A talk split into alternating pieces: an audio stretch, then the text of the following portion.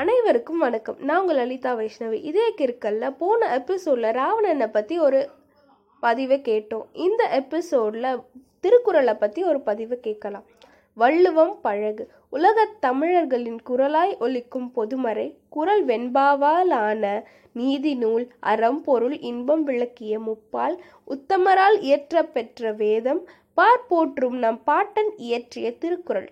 வாழ்வியலை வகுத்த வாயுரை வாழ்த்து என்றென்றும் வாழும் தெய்வ நூல் தமிழரின் அறம் போற்றும் தமிழ் மனு நூல் வானத்து புகழ் பெற்ற வான்மறை தமிழ் என்ற சொல் கூறப்படா தமிழ் மறை. அறநெறிகளை அளந்து அமுதாக்கி இருவர் வாழ்வை ஈரடியில் அளந்து இன பேதமின்றி மனிதத்தை போற்றி காலத்தை கடந்த நூலாய் தமிழின் அணியாய் ஒளிர்கிறது. முப்பால் கோட்பாட்டை நூற்று முப்பத்தி மூணு அதிகாரங்களில் பிரித்து ஆயிரத்து முன்னூற்று முப்பது குரட்பாக்களாய் வகுத்து ஓர் அதிகாரத்திற்கு பத்து பாக்களாய் விரித்து ஒன்பது இயல்களில் பாடியுள்ளார்.